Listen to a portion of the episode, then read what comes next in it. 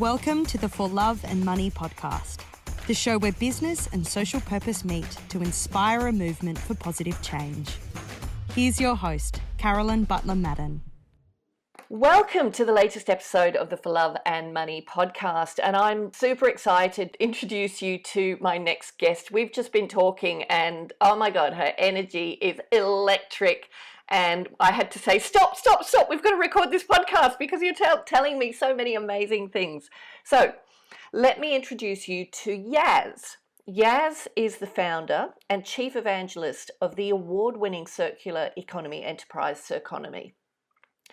An entrepreneur of impact and a circular economy pioneer in Australia, Yaz recently closed a $4 million equity capital raise to expand nationally with Officeworks as a key investor and shareholder.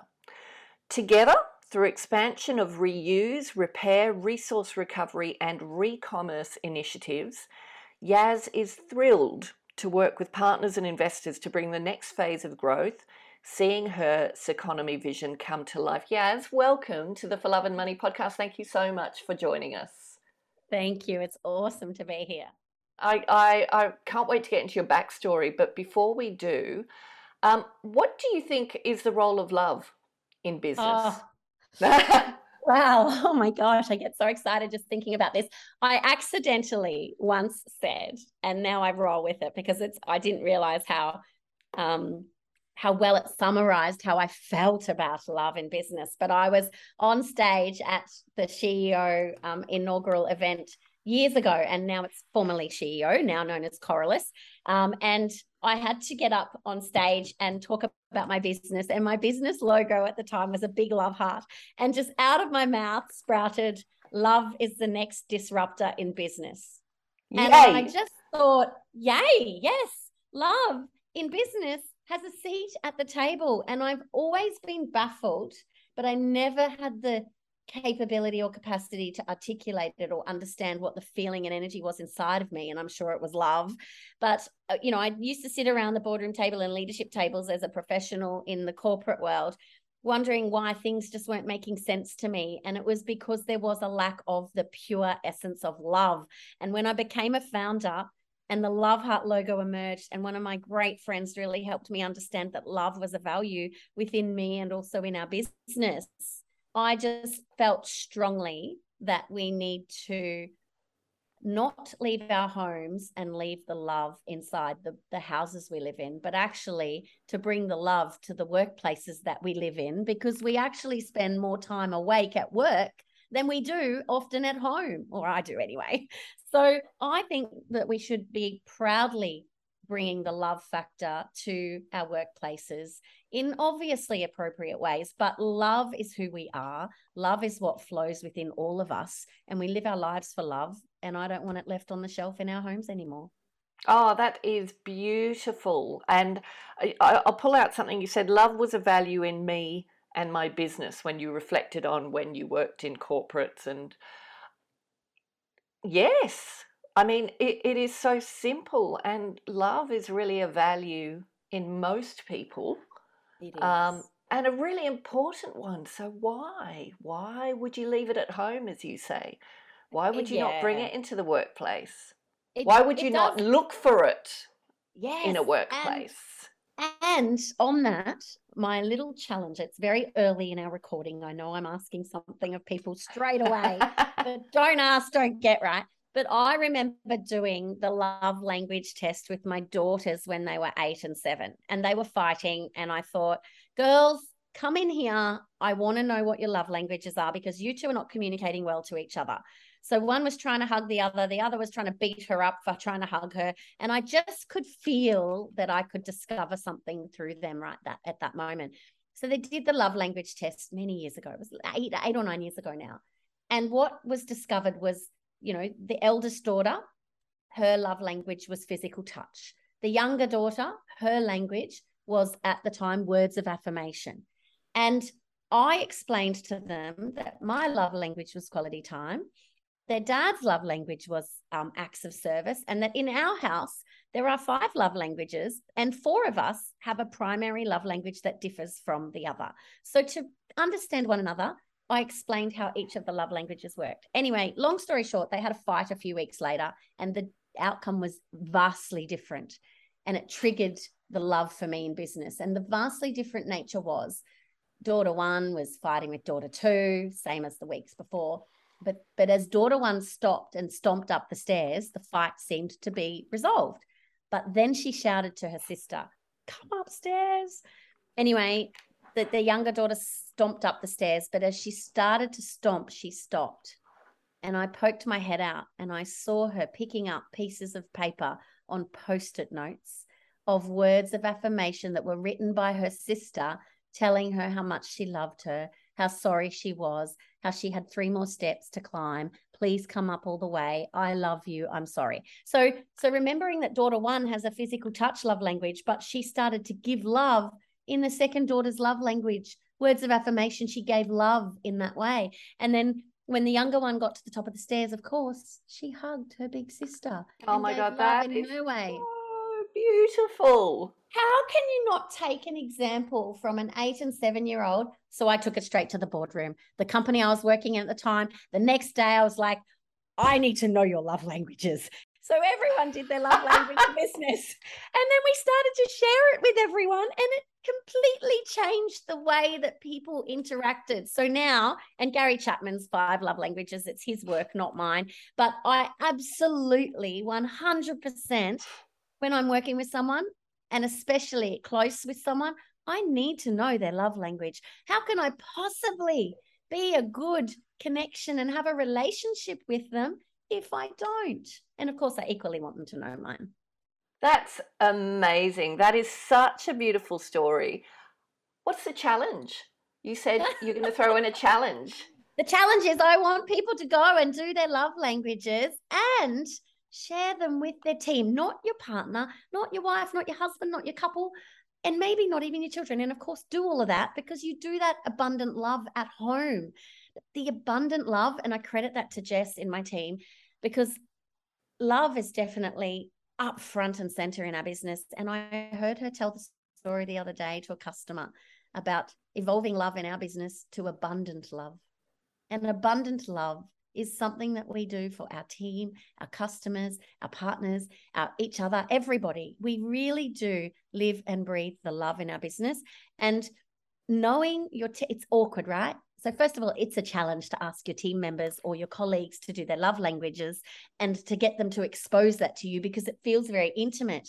But this level of relationship and connection can exist at work without, you know, crossing bounds of inappropriateness, right? It's professional. Love is not something to be ashamed about and we've got to start living and breathing it in our in our work every day. That's brilliant. Love is not something to be ashamed of. Yes, in fact, in fact, bring it to the table and Yes. it will unleash incredible energy, Mm. innovation, agility, resilience, Yes. Everything mm. that, you know, workplaces are crying out for. Yes. So I it it really gets me reflecting because I don't play the woe is me, I'm a woman card. I, I understand the differences and I absolutely from the front line will fight for equal rights. But what I find really interesting is that when we are in the workplace, we were told many years ago don't bring your feelings to work, don't cry in the boardroom, don't, don't, don't, don't, basically, don't be you. Well, that, of course, those boxes are bull. And this is where the bounds of the strength of our natural state and energy flow of being a woman and having the emotion is actually to bring to the table because we we evoke that so naturally and our energy is so pure that actually it's not that women are missing from the boardroom and and the businesses it's that our energy is missing. So it's about bringing our tears our fears and and and really being okay that we might not make a pretty face when we react to something because we're appalled at what was said. And that is okay and safe to be our natural selves.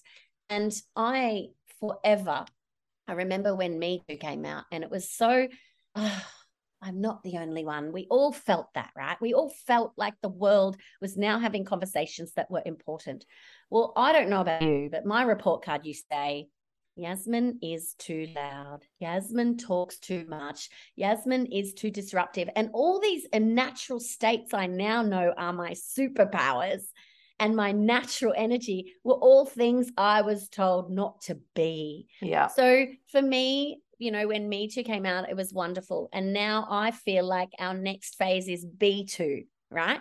Be too shy, be too much, be too loud, be too quiet, be too whatever the hell you are. Because when someone tells you you're too something, they're actually telling you what one of your secret native geniuses are. And instead of us muting that, we should be magnifying it. So for me, one of the things I've learned over the last year in my own business, where I've really had to lean into love, find love, lost love, and and love was the center of everything for me. What I found was me, unapologetically being all, all the things that I am too much of, and I freaking love it. I love myself. And there's the hashtag that I promised Dixie Crawford that we were going to actually um, make go viral. Because when someone says they love themselves, like, isn't that? I mean, Whitney tells us, learn to love yourself. It's the greatest love of all. But for some reason, despite that song and those words, the minute anyone says, I love myself, the awkward looks on the faces yes. of the people that hear it are enough to turn you off forever saying it again. And I am going to say, absolutely, hashtag I love myself. You will see, I made a promise to Dixie Crawford yesterday when she wrote something on LinkedIn that powerfully moved me and got me just crying tears of joy because she just owned herself. And the words were, and I'm going to credit her, but I'm going to read it. It says, I now won two things in my life a meat tray from the South Dubbo Tavern in 2009. And last night, the Canberra Women in Business Indigenous Businesswoman of the Year for 2022. Woohoo! Thank you to my team, friends, community that supported. And of course, she thanks everybody. Now, in my acceptance speech, I told the audience that I deserve this. And it is absolutely true. I've worked my butt off to operate a multi million dollar business that only a few years ago had $76 to its name. Now, she was in the room that day. I said, Love is the next disruptor in business. And I remember her being on the margins at that time and struggling. And a struggling as a woman of color and an Indigenous woman, even you know, profoundly inhibited by even more bias than us women who are fortunate to have the privilege of being white. So I love that she wrote, after years of realizing that being too much is exactly enough, I've learned to love myself for my boldness, unapologetic ambition, and this unmitigated blackness that runs through these veins. That grit and focus has served me well and will continue to serve me well as I set bigger goals for myself. And I couldn't help but write a reply on her post that again unapologetically said hashtag I love myself.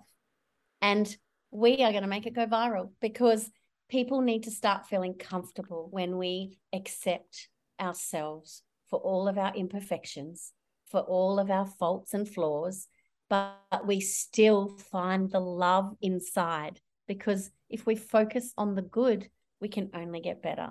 And if we don't focus on the good stuff, we will never reach the epitome of truly finding that love for the one person that matters most in our lives, and that is yourself.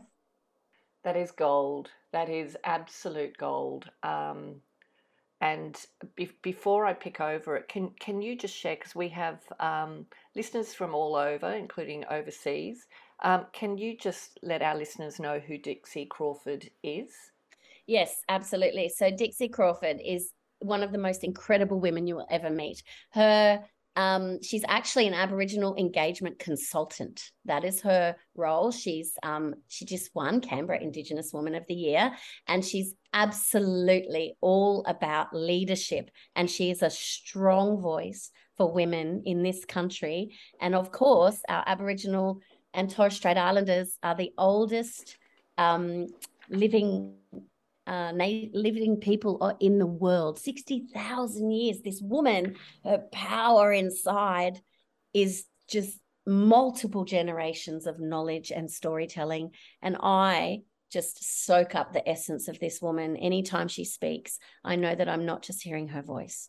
I'm yeah. hearing the voice of thousands of years of knowledge that have passed down through her, through her Indigenous culture. And I know that it's such a privilege to live in this country and have the capacity to learn from people like Dixie. Absolutely. Absolutely. And um, and thank you for that. And just go, going back to what you were talking about, this this idea of loving yourself, valuing yourself, owning it, yeah, it goes against the rules of what we've been conditioned to accept. Um, it does. The grooming, the grooming of society, right? Mm, To present a certain face that isn't yours. No. You know, you channel certain things to present that face. Yeah. And and you hide even even showing up with, you know, speaking up Mm. It's like, how am I going to be judged if I say this? How do I say this in a way that is acceptable? And it, it's so interesting that um, we have such a society has been shaped, groomed and shaped mm. to mm-hmm. present a certain face, mm. which obviously lacks diversity, obviously lacks the balance between female energy and male energy, but beyond that, actually lacks all the different types of unique energies that people bring to the table. Yeah, it really does. And I have to admit to you that I had a moment that that probably really changed my life or made me realize that my life was going to change, although I didn't admit it to myself at the time. I get told often gee, you're confident for a woman. Gee, you're bold. And I'm I am all those things, right? I am confident. I, I back myself in. I'm far from arrogant. I can tell you I'm self-assured and I have great self-awareness. And I know I'm bold and I know it's brash at times, but I really like to just cut through the clutter and just be real, right? That's important to me. It's one of my values. I just want to speak the truth. And sometimes the truth hurts. My mum told me that when I was young. The truth hurts. The truth hurts. Well, that's saying you get taught when you're growing up. Of course, the truth hurts. But I don't want to deliver truth in a hurtful way. But I also don't want to pretend I feel something that is not true. So I remember saying once, um, I was in a conversation with my former husband. I am openly quite comfortable talking about my separation. So my former husband, who's a wonderful man, and I have nothing but good things to say about him but I remember this experience that I had, and I saw the look on his face and heard the words.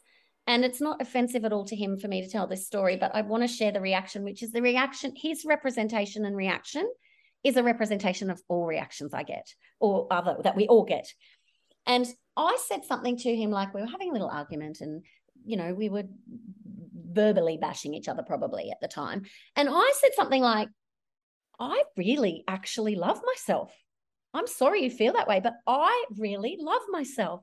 And his response was, gee, you have tickets on yourself. And I was like, oh, oh my God, this man I love thinks that. Like, that's not okay. And it wasn't about that moment or him, but it was about the fact that he felt so comfortable telling me what everyone else thinks mm. when they hear it. And I'm so grateful and appreciative for that moment in my life with him because what he taught me, I didn't even take it as a personal thing. What he taught me was this is how people feel, Yaz, when you say that. This mm. is what mm. this is people's raw reaction. And he verbalized the raw reaction. And I thought, I have to do something with that reaction. I need to try to understand why on earth we are taught there are poems and books and scriptures and songs and we get into them and we sing them like we're powerful and we read them so profoundly and we feel it all inside and then we lock it inside. Mm. Why do we lock it inside? Because people react like that. Well, I actually think it's time for us to start innovating and getting the early adopters and those of us who are crazy, like Dixie, myself, you, and others. Why are we not just proudly and loudly saying, I love myself? And it's okay it doesn't mean you're, you're not flawed. It doesn't mean there's things about you that are cracked and creviced to the extreme. But it's that it's an acceptance and love for you that allows you to then take that power it creates inside. And this is not a power over other people. This is a power within yourself mm. to then go and use that power as a force for good, to make impact, to make money, to make love, to make all of these things we are supposed to do in life. I absolutely love that, and what I love uh, that that idea of of shame in saying words like that is so deeply ingrained in society, right? Mm. Like it's mm. deep, and yet what I love about what you're saying with I love myself and building this movement mm. around that hashtag and and and idea yeah. is it forces you to ask yourself, what do I love about myself? Yes it gives yes. you permission to actually ask that question of yourself and go inside and think about it and reflect on it. What are the things about me that mm. allow me to love myself? And it's only when you do that that you start thinking about your superpowers. Yes. You know, the things that you actually really truly value about yourself. And once you can actually value them, only then can you start thinking about how others might be able to value them as well. Absolutely. And I think, you know, there's a saying and and we can adopt it and adapt it to to be more about you rather than things. But in my business, I use this quote often and I'll need to get the person's name, but but it says we buy things we don't need with money we don't have to impress people we don't like. Just mm. let that mm. hit home for a moment. We buy things we don't need with money we don't have to impress people we don't like. Deep, right? And I'm going to just look at it up right now because it's really important that I credit the person that said it. Um, and I, I'm going to have to find that, right? So we'll put it in the, the show notes. We'll put it fine. in the show notes. Yes. So the key for me is there's actually a similar mantra for us, right? So who are we? who are you? And that's an important thing. So, who are you? And, and I'll preface it with this. When I meet people at networking events or at a school thing, wherever, people go, oh, Hi, I'm I'm Yaz. I'm the founder of Circonomy. Blah, blah, blah, blah, blah, blah, bull again. So, for me, I don't actually like to ask, So, what do you do? I prefer to say, So, who are you? Because when you ask, Who are you? the mask cannot help either to be, it'll shatter on its hinges on someone's face, and they will literally pour out their instantaneous permission to say who they are. And that has happened to me when people do that. And I literally am brought to tears when it happens. Who do you know? I love yeah, that that is so powerful. It's I read somewhere recently um, that Western societies always start with what do you do?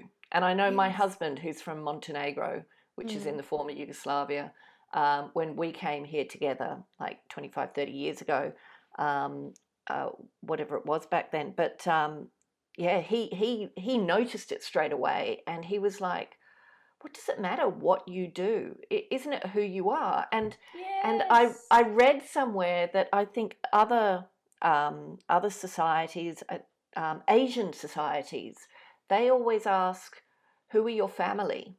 Ah. Like they want to know about the ah. family background, right? Yes. Which is interesting. But who are you? Yes. This goes to identity, which is one of my favorite themes, um, mm. particularly when it comes to business, yes. work, and love in business or purpose in business. Mm, um, mm. it, you know, we all know about Start with Why, yeah, which was amazing when when Simon yeah. Sinek first shared that with us back in the day. But today it's different. You know, today our, our circumstances rely on the environment we live in, the context of the environment mm-hmm. we live in, and what it needs us to to do, right? And that doesn't start with why it starts with who. Who. It does. It, it all starts with who, with who you are. It does. And I'm looking, right? Like I'm looking at my whiteboard right now and and it says I am Yaz, which you know we talked about off off mic before. I am Yaz. And following my separation, my surname's Grigaliunas, right? It's a great surname. It's my kid's surname. It was my surname for 23 years. Um, and it doesn't feel like me anymore because I'm not married or, or in the process of not being married. And so I really sat there and whiteboarded my identity. Who am I? And it all came back to I am Yaz because I introduced myself as I am Yaz. And now I own iamyaz.com. Don't look it up yet. Or well, you can look it up, but I don't have the website yet.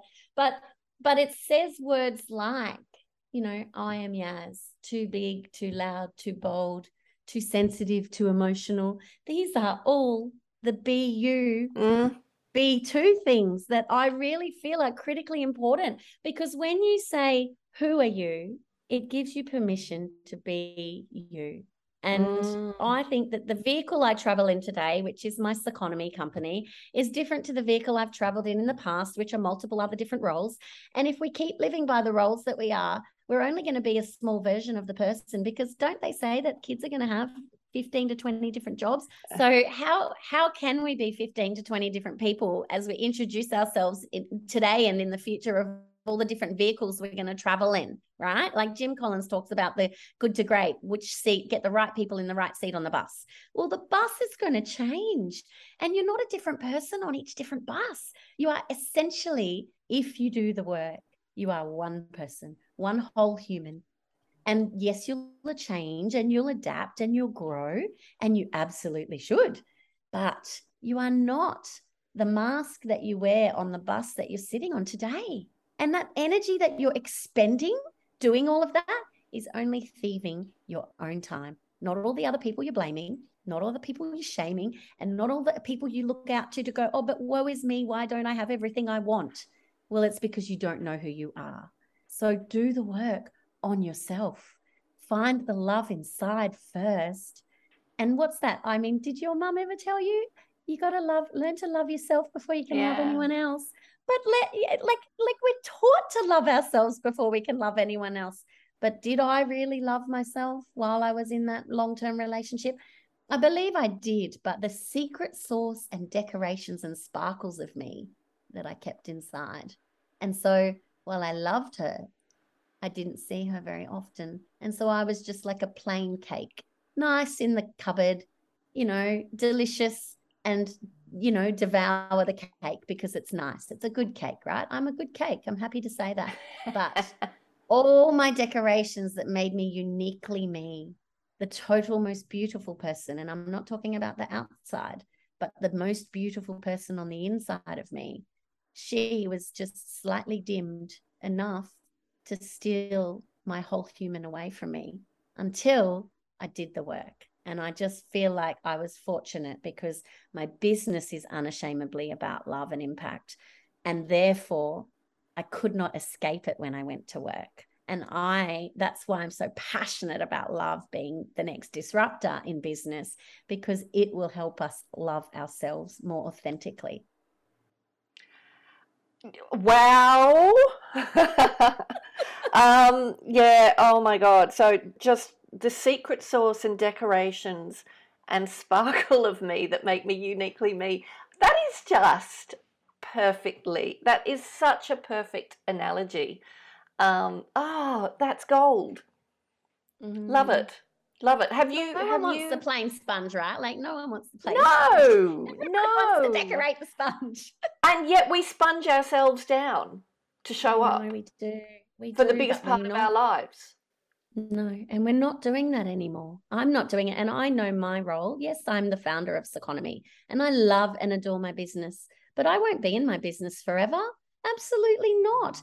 There will be people smarter than me, better than me, more qualified than me, to build and scale this company, to take it to where I know it can go. But as a founder, the way that I'm wired, there is no way that I can do that role. Absolutely not. And how's the irony? Today's the 1st of November, and today is the day that our new CEO, appointed formally, actually starts officially today. In fact, as I get off this recording, we're welcoming him to the company. And what I love about this is I'm a visionary and my my vision has come to life and I'm so proud. But if I stayed in the driver's seat of this business, this bus would crash because I am not. right and and i'm not going to let the vision that i know will come true and to fruition so for the vision to come to fruition the founder this founder is not the, the ceo of a scaling business yeah it is not my native genius and it is not where I get my energy and flow. And so I'm now the chief evangelist, as you introduced me as before. I get to be the person that goes out and talks to customers to hear the pulse of the world, to understand the circular economy nationally, globally, to hear people's problems and how we might be able to design future solutions. That is the that is the seat for me on this bus. And, and Brian will drive the bus. And you get to be you in your full glory. Oh, I do. And with all my cracks and crevices, and I don't need to try and pretend to put on a mask that's going to minimize me. It's not who I am. Yeah. Yeah. Chief evangelist. That's perfect. That is absolutely perfect. Okay. That, that, okay. That was question one. Holy moly. Holy moly. So we might have to, we might have to make this a two part interview. Enjoying the podcast? If you're looking for more inspiration, head to our website, thecauseeffects.com.au, for more resources on how you can start using your business as a force for good. Or buy the For Love and Money book. Every copy sold allows us to protect one square metre of rainforest. Help us save 10,000 square metres by 2025. So, all right, brilliant. Circonomy. Um, can you share a bit of your backstory that that has led to Circonomy, which has only just recently launched, right? Yes, yeah. Well, the secret is actually like world's biggest garage sales, how the business started. And I sit here with the badge on, right? I always wear the Love Heart badge to honor our roots of where we came from. And the world's biggest garage sale actually started out of wanting to have a garage sale to raise money for charity because I was training in a tri squad at the time and we wanted to raise money for Smiling for Smiddy through the Mater Foundation, right? And so I thought, how do you raise money without asking people for money? Because I could feel the donor fatigue. People were sick of cupcakes and brownies and raffles. And so I decided to have a garage sale, call it the world's biggest garage sale. And everybody gave me all their stuff. And the stuff I was getting to sell at this garage sale was not the things being put in charity bins, right? Because it was higher quality dormant goods is what I called it at the time. Anyway, long story short, we did $15,000 at that first ever world's biggest garage sale. Amazing. 2000 2013, right? So it's almost 10 years. But all I could think of when I had 10 grand stuffed down my pants was how do we do this better next year? And so I was instantly already hooked. I, I'm un, like I'm unstoppable, right? You once once something once I get an energy for something, I just can't stop. So so the next year, I took a month off my job, built the next world's biggest garage sale. We did a single day event. We raised sixty thousand dollars, gave it all away. The next year, we did the same again, raised almost a hundred thousand dollars, gave it all away. And then I thought to myself, I could hear the customers saying, Will you ever do this as a job? Would you create jobs? Instead of using volunteers how could you do this permanently? And they were asking me the questions that i then asked myself. So in 2017 i quit my job no plan b and just decided that i was going to build this company called the world's biggest garage sale. I had no business plan no business canvas. I mean i have business acumen and knowledge of course but i just knew inside i felt the energy. I thought this circular economy thing this is the big deal all these goods that the charities aren't getting. This is a big deal. How do we get more of this stuff out of people's homes, out of businesses' cupboards, off the shelves, and actually making money so we can make impact and not just, you know, money for putting things in bins that then eventually ends up going into landfill. So I just felt that there was this middle market to be tapped into. And I wanted to basically take that market and understand how far we could take it. So world's biggest garage sale started in 2017. But interestingly, as we started to um, apply for an accelerator program in 2018, I didn't feel like World's Biggest Garage Sale really refined what we were and who we are enough. I thought we would outgrow the name. And remembering I was only in business officially for nine months at this time.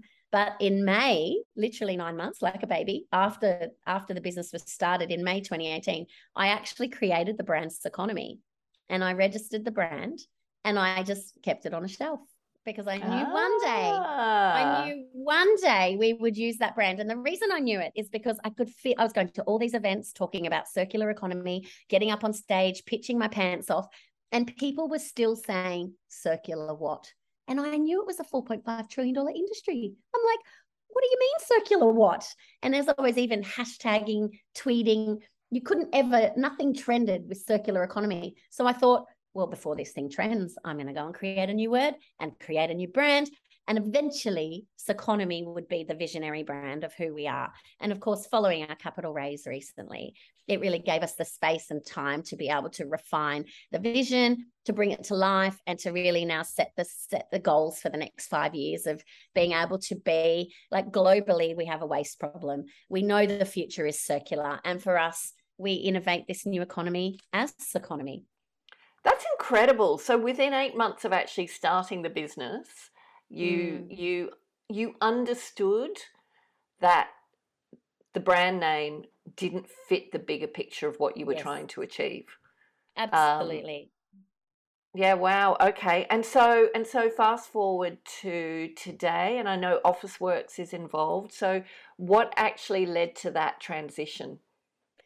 Oh, it's such a beautiful story, actually. It was in 2019 we started working with Officeworks to solve their waste problems, right? Like they are an amazing purpose led business, even though they're listed on the stock exchange and the biggest, you know, um, office supplier in this country. Um, they were really passionate about sustainability and did not want products that were slightly imperfect or returns going to landfill. And so we became their partner. We did a pilot with them in 2019 and the pilot was just so beautifully timed. I suppose the message for me, from me, for founders or entrepreneurs or even entrepreneurs out there, if you have an idea and you really feel the energy of that idea in what I call the hut, which is your heart and your gut, not your head, because the head often talks us out of things. But if your hut says yes, I knew that we needed to have an event to prove that all this stock we were getting given at the time, what we called surprise chain, I wanted to turn surprise chain into supply chain. So we held an event, and the event was scheduled in March 2020. How's the irony? Literally the Saturday before the world shut down. Now, You're if right. we didn't say yes and have that event on that day, and if it was we, one week later, we never would have been able to bring that pilot to life and we wouldn't have the partnership we have today with Officeworks. But they were our customer for three and a half years, and we service them and reduced their waste, diverted 98% of the product that was coming through our surprise chain warehouse. And when we were able to demonstrate both commercial and community impact and value for purpose and for prosperity, um, as we were raising capital, it was a natural progression for Officeworks to take a look at our pitch deck. And I have to admit, I was minutely embarrassed because when they asked to see the pitch deck, I wasn't actually thinking about them to invest at this phase but of course that was a silly move on my part.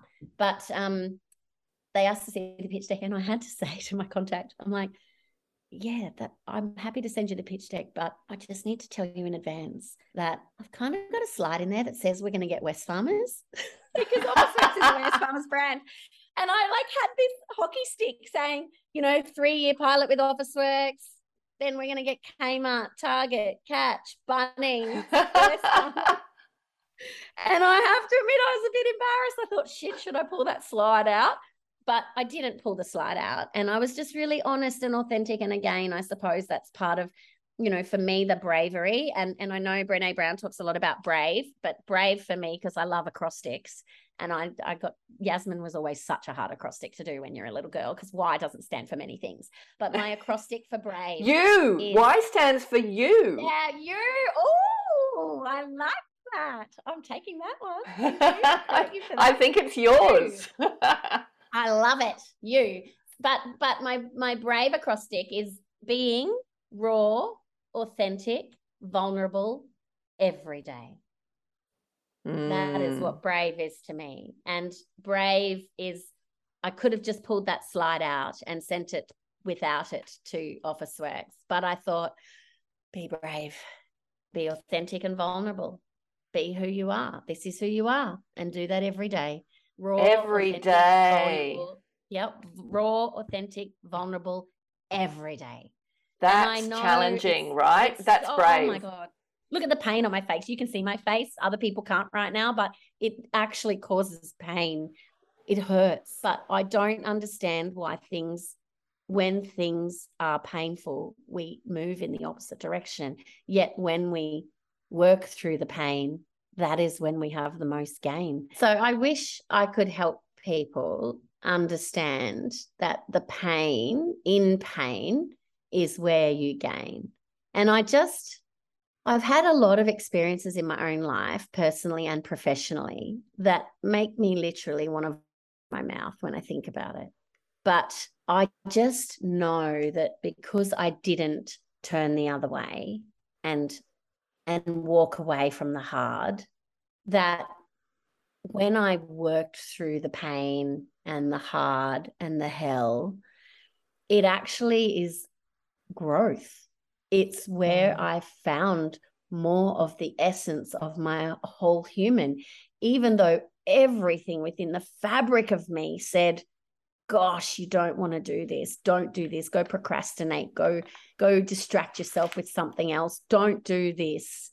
You don't deserve it. You don't want to these are all that we all have the voices in our heads. Don't pretend we don't. Mm. but i just have this way and i don't know how. I do not know yet. Mm, actually i think i'm starting to piece it together but that's a whole other podcast right? But i have this way of knowing inside my head of almost being able to be a drone looking down at myself truman style and just saying yes you actually need to go do the hard thing. Mm. Just get over it. Stop wasting time. Tick tock, tick tock. those seconds are gone. 168 hours a week. I got taught that by Graham Evans, one of my managers, when I was a young woman in the corporate world. Everyone has 168 hours. Oprah, Greta, Elon, everyone, every single one of us. Beyonce, anybody else that you insert their name here if you admire them or think they're killing it. 168 hours a week, how much of that time are you stealing from yourself? Because you are the thief. You are the thief of your own time. And I choose to not be a thief of my time. I want to maximize my time so that I can lay there one day and go, I'm really glad I lived my truth. And I can tell you, and, and it's profound to say, but if I, you know, if I was to lose my life at this age, I'm 46, I would have zero regrets because I have lived the most fullest 46 years of life that I could ever have dreamed of. And I would peacefully lay down and say, gee, I'm proud I was me. And do I regret anything? I only wish that I found myself earlier because I could see her there. She showed up a lot and then she was shut down a lot. And then she showed up a lot again and she kept getting shut down. And every time she got shut down, she did not feel right. And so the ugly, hardest fight I've ever had to fight for is fighting for me and it was worth and is worth losing it all. I would be as happy living on the street tomorrow with nothing, providing I didn't lose me. And I'm not prepared to lose me for anyone or anything. And that strength is extremely confronting for people. Mm. But I want people to find that strength inside themselves because nobody gave me anything that really provided me with advantage. What I got though was a lot of honesty that I accepted. I got a lot of feedback that I didn't reject. I listened and I learned and I heard people. And while I sometimes believed the narrative, which was absolutely false, as soon as I stopped listening to the false narrative of other people's opinions, I just made sure that the feedback loop was the opinion of myself, knowing deep inside who I am, what I stand for, what I live for. And I would walk away tomorrow from everything to keep true to myself. Amazing. And that narrative, particularly your self narrative, that's all you are, isn't it? The Mm-hmm. stories we tell ourselves about ourselves Mm-hmm. Mm-hmm. make us entirely who we are. And we have the choice to decide what those stories are. And yet, so often, we adopt the stories of ourselves that other people give us. Oh, yes, we do. Yes, we do. And sometimes our okay. parents, sometimes our parents, Yes. right? And and they they're not necessarily doing it, you know, in a negative way, but they see a part of their child, and that's the part they want to see. They don't necessarily see another part of that child, and yet so many of us, and I've I've fallen into the trap. Um, until I realized it was like, but actually, that's not who I am. That's Yeah, not who I am. That is so true. I remember a moment when I was young, and it's no offense to my family or upbringing. I had a, an, an amazingly loving family. But I remember there was words, and I did this during some deep self work recently. And the words were, I think I was maybe nine at the time. Tone it down, Yaz. Mm. Tone it down. And I was a very good girl and I didn't break many rules. I stretched boundaries. Of course, I did. I'm absolutely got energy inside of me that takes things to the fringes. But I was imprinted with this tone it down. And then my report said the same. And I got this narrative like, just make yourself a little bit less bright. Don't shine your light. It's going to burn people's eyes.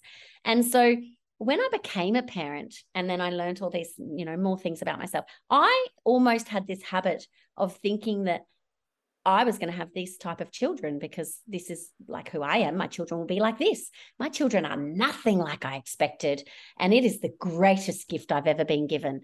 I learned so much from them. And I am actually an amazing mother because I give my children permission to be all of themselves, no matter how ugh, it is at times. yes. It drives me mad. And sometimes I react like my mother, and it's not okay. But you know, I pull myself up, and I had a moment in last night. My daughter, she's 16, she jumped in my bed, and we just had beautiful conversations. And I sat there and appreciated that she feels so comfortable being her whole human. And that is the gift I want to give to the world to let people feel that being the whole human that you are with all your imperfections, because we all have them, just like all the products that come through my business imperfect, we are all imperfect, but we should not be putting us in waste piles and in landfill because of our imperfections. We actually need to soak up the essence of all of these imperfections to see the true beauty of all that we are. And my daughter drives me crazy. Both of them do. And I want to sometimes just punch myself in the face at how on earth I didn't get children like I expected. It's a, it's a gift. yeah. I didn't. I so I changed the narrative to I didn't get children like I expected. And what a growth, very painful at times, but what a growth journey that has been for me as a mother, as a leader, and as a friend. I see as my children become adults, we will absolutely have beautiful relationship. We won't always we won't always agree, and we will absolutely bump heads at times, but that's where you grow. And so I just feel like that's the gift I want to be able to give the world is if I can show up as my whole human, maybe it will just give people permission to show up themselves as a whole human too. Yes, and it goes to the heart of I I um I saw a statement on the Circonomy website, which was a vision, right? Mhm. Which is a world where nothing Yes. useful goes to waste, including human Including potential. Human potential. I know. And and what you've shared with us about your family, um, it, it says it all, doesn't it? And and I think at the heart of that idea about um, being comfortable being your whole human is just accepting, understanding, and accepting that not everybody's going to like you, and that's okay. You know, because because when we try and and dumb ourselves down or conform so that everybody likes us, we become vanilla robots. We do, we do. And we wonder why we're not getting what we want in our life. And here's why you attract or detract your own circle of people based on who you are and how Yep. you show up. So if you have a mask on and you don't like all the people around you, actually, it's not their fault, it's yours. Take your mask off and start attracting and detracting the right type of people for the person that you are. And you only steal again time and team away from yourself when you don't do that. And I can tell you right now, I have the best friendships of my lifetime at my age right now. And it's because I am the most whole human that I've ever been. And I love who I am and the friends in my life. They Love who you are. And love who I you are. too. Yes. They do. They love me. Maybe even more than I love me. But I love that they love me. But that's okay. And they help me love me more. I love it so much. And that philosophy is as true for workplaces, for organizations, as it is for individuals, because when you show who you really are, what Mm. matters to you, what you value, then you attract people who share that. you do. And when you attract those people that share that, and you have a common vision of the change you want to create, that's when extraordinary things happen because it matters, right? It does. And there's one word that you just changed with the plural, right? So values equals when you align values, which is the heart, you create value. Which is the money. Mm. So you want love and money, it's values and value. So align with the values. And if your values are being compromised, get the hell out of wherever you are as fast as you can. Tick, tick. Absolutely. Absolutely. When you align values, you create value. So simple. So Um. But the truth in that is, yeah, because you've got everyone swimming in the same direction. You It doesn't mean it doesn't mean that you know every everyone's thinking about the same things, talking about the same things. Diversity is so important, but that common vision, Yes. that's where the opportunity is, isn't it? It is. It's the foundation, right? Like it's the it's the foundation so that if everything falls down around you and it will at least multiple times in your lifetime, possibly scores of times, when it falls down, underground, concreted, non-fractured strength and values sit in the earth and you can build back upon it. But if you are just showing up with falseness and your values alignment is Yeah. not there and you don't have the foundations, that is going to, that structure is going to continue to fall over and never ever stay sound. And I think that it's got like, there's so much in this, there's so much in this that really go and discover your values. And if you don't know what they are, go and find people who can help you find your values. Mm. I learned my values. um, I learned from someone else that one of my values was love.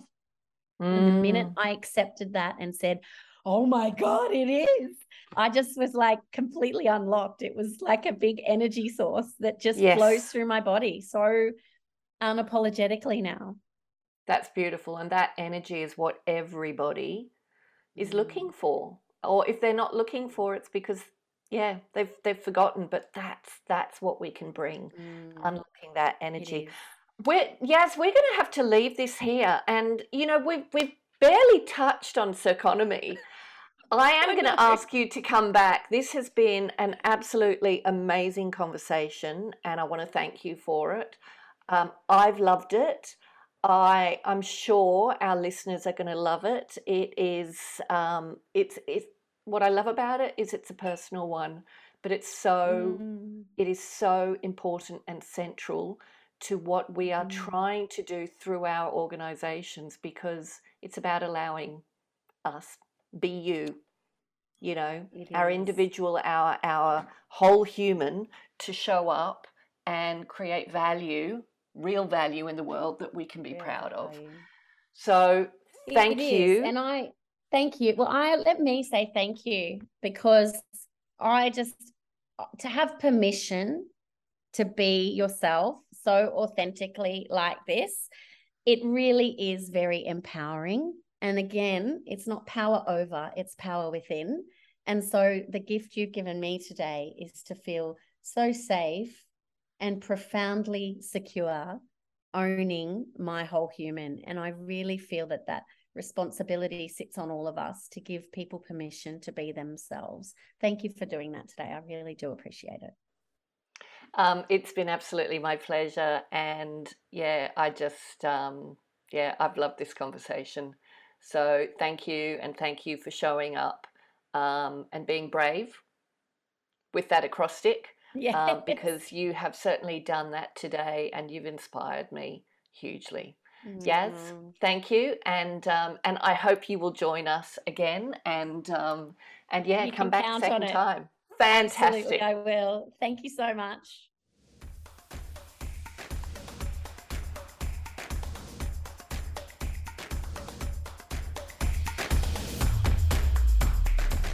Thanks for listening to this episode of the For Love and Money podcast.